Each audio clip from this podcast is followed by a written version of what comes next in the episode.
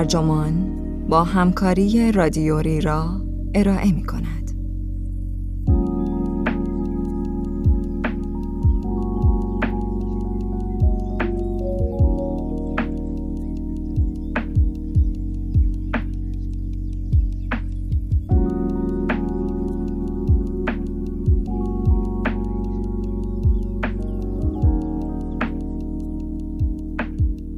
جلسه یعنی هدر دادن وقت. آیا راه حلی وجود دارد؟ این عنوان یادداشتی است به قلم سوفیا اپستاین که در فوریه 2019 در بایرد منتشر شده و وبسایت ترجمان آن را در اسفند 1398 با ترجمه علی رضا شفیعی نسب منتشر کرده است. من مهدی سفری هستم.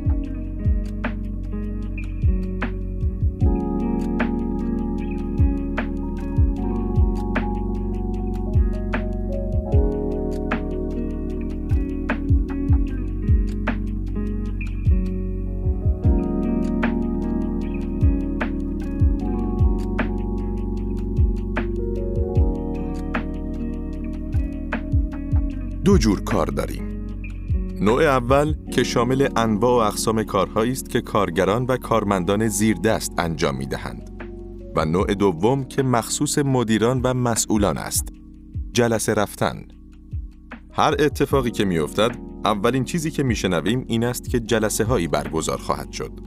اما جلسه چنان که می دانید یکی از بی سمرترین چیزهای دنیا است.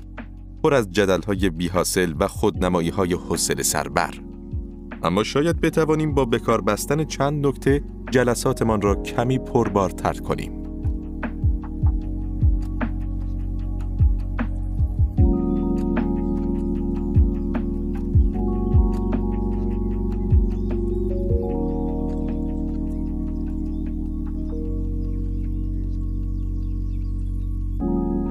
اگر بخواهیم در یک کلمه بگوییم چرا گونه بشر رشد نکرده است و هرگز هم نخواهد کرد، آن یک کلمه جلسه است.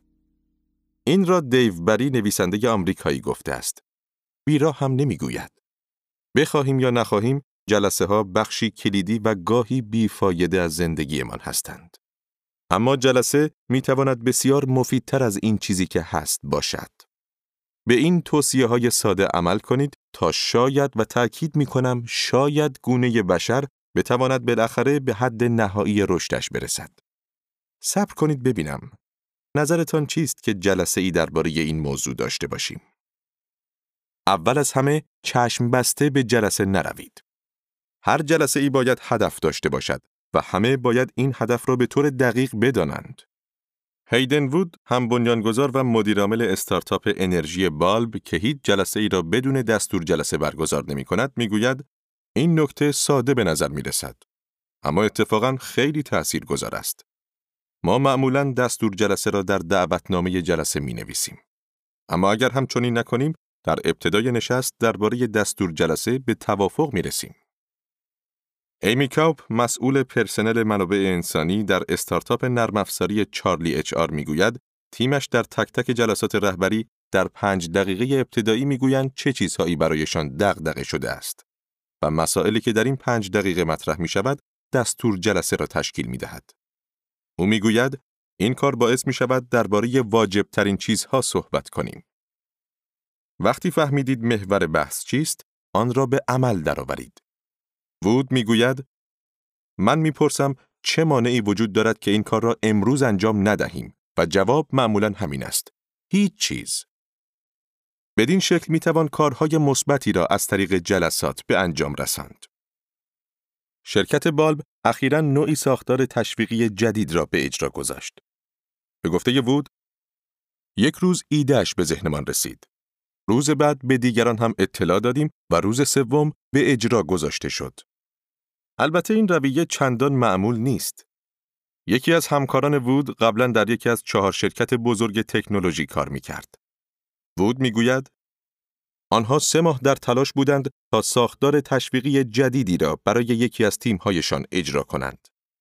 وود توصیه می کند که جلساتتان را بر عمل متمرکز کنید تا بتوانید کارها را به انجام برسانید. شرکت بال برای افزایش بازدهی فرایند به جای اینکه در یک نشست به تصمیمات عمده بپردازد، آنها را به جلسات مختلف تقسیم می کند تا به قول وود قابل تر شوند و راحتتر بشود ردخ و فتخشان کرد. این روش در شرکت های بزرگ نیز جواب گوست. امیلی مکسی، نایب رئیس بازاریابی بین المللی شرکت آدیداس می‌گوید این چیزی است که برای رسیدن به آن در تلاشیم. آیا می توانیم سریعتر عمل کنیم؟ آیا می توانیم لایه های تصمیم گیری را باز کنیم تا مطمئن شویم با سرعت مورد انتظار مصرف کنندگان پیش می رویم؟ اگر نظر تمام حاضرین جلسه را بشنوید، احتمال بیشتری وجود دارد که به نتایج سریع برسید. کاوپ با توضیح اینکه نیمی از تیم رهبری چارلی اچ آر سریع اندیش های آموزش دیده هستند می‌گوید تجربه نشان می دهد یکی از چیزهایی که مانع سمر بخشی جلسات می شود این است که جلسه طوری پیش برود برای سریع اندیش ها یا کند ها مناسب نباشد. در این حالت ممکن است سریع اندیش ها در همان لحظه ایده هایی مطرح کنند. اما نیم دیگر تیم که کندندیش هایی درونگرا هستند فرصت چندانی برای مشارکت نمییابند. کاوپ می‌گوید در جلسات رهبریمان صداهایی که بلندتر بود معمولاً بیشتر به گوش می رسید. اما معنیش این نبود که ما لزوما به تصمیمات موفقی هم می رسیدیم. به گفته مکسی، داشتن طیفی از دیدگاه ها و بینش های مختلف درباره یک موضوع برای موفقیت ضروری است. تیم چارلی اچ آر برای حل این مسئله ای در کنار دعوتنامه میفرستد که باید پیش از ورود به جلسه خوانده شود.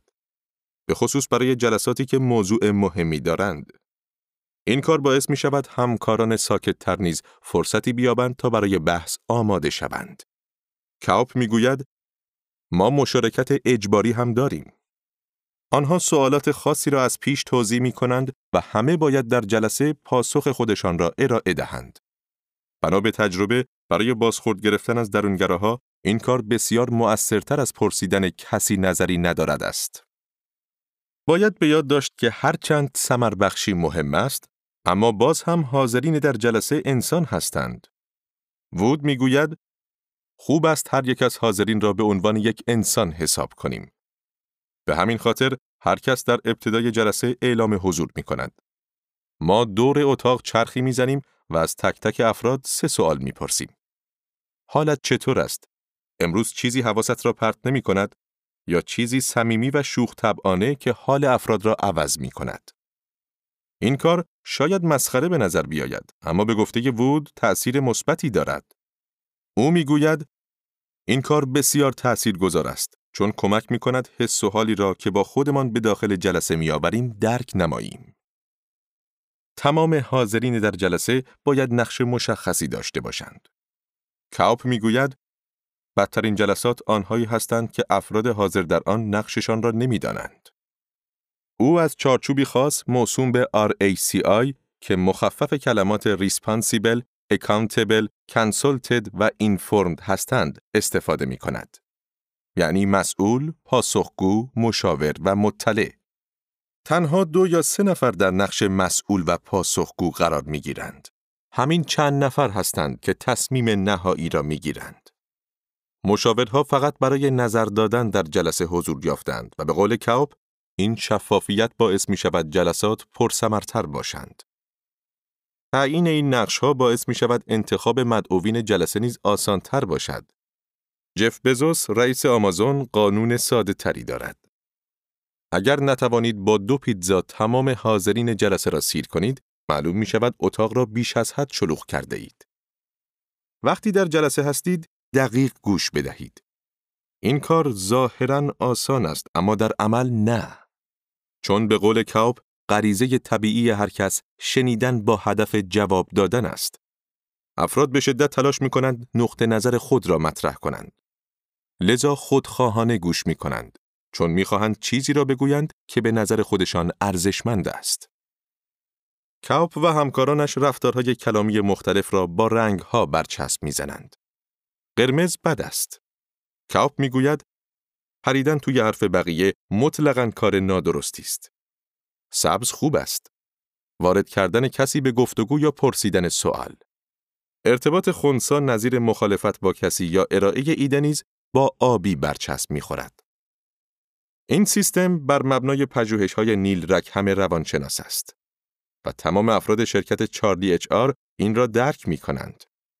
در طول جلسات نظراتی شبیه به این موارد مطرح می شود. رفتار سبز عالی بود آلیس یا اوه این رفتار قرمز بود گری. به گفته کاپ این حرفها کمی هم حالت مزاح دارد. لذا کسی تحقیر نمی شود و از سوی رفتارهای مثبت نیز نهادینه می گردد. کاپ می گوید جلساتمان حالا بسیار آهسته تر. البته بیشتر طول نمی کشد فقط زرباهنگشان آهسته تر شده و به تصمیمات بهتری هم می رسیم. واقعا بزرگترین اشتباه ممکن این است که جلسه را به عنوان حالت پیشفرض در نظر بگیرید. وود می‌گوید سعی کنید از این فرهنگ مرگ با جلسه اجتناب کنید. یک لحظه به این هم فکر کنید که شاید یک ایمیل کافی باشد. به قول کاپ، معمولا وقتی به این فکر کنید که به دنبال چه نتیجه هستید، به خوبی روشن می شود که برگزاری جلسه بهترین راه دستیابی به آن نتیجه نیست. بهترین راه اجتناب از جلسه های بی چیست؟ اینکه اصلاً برگزارشان نکنید.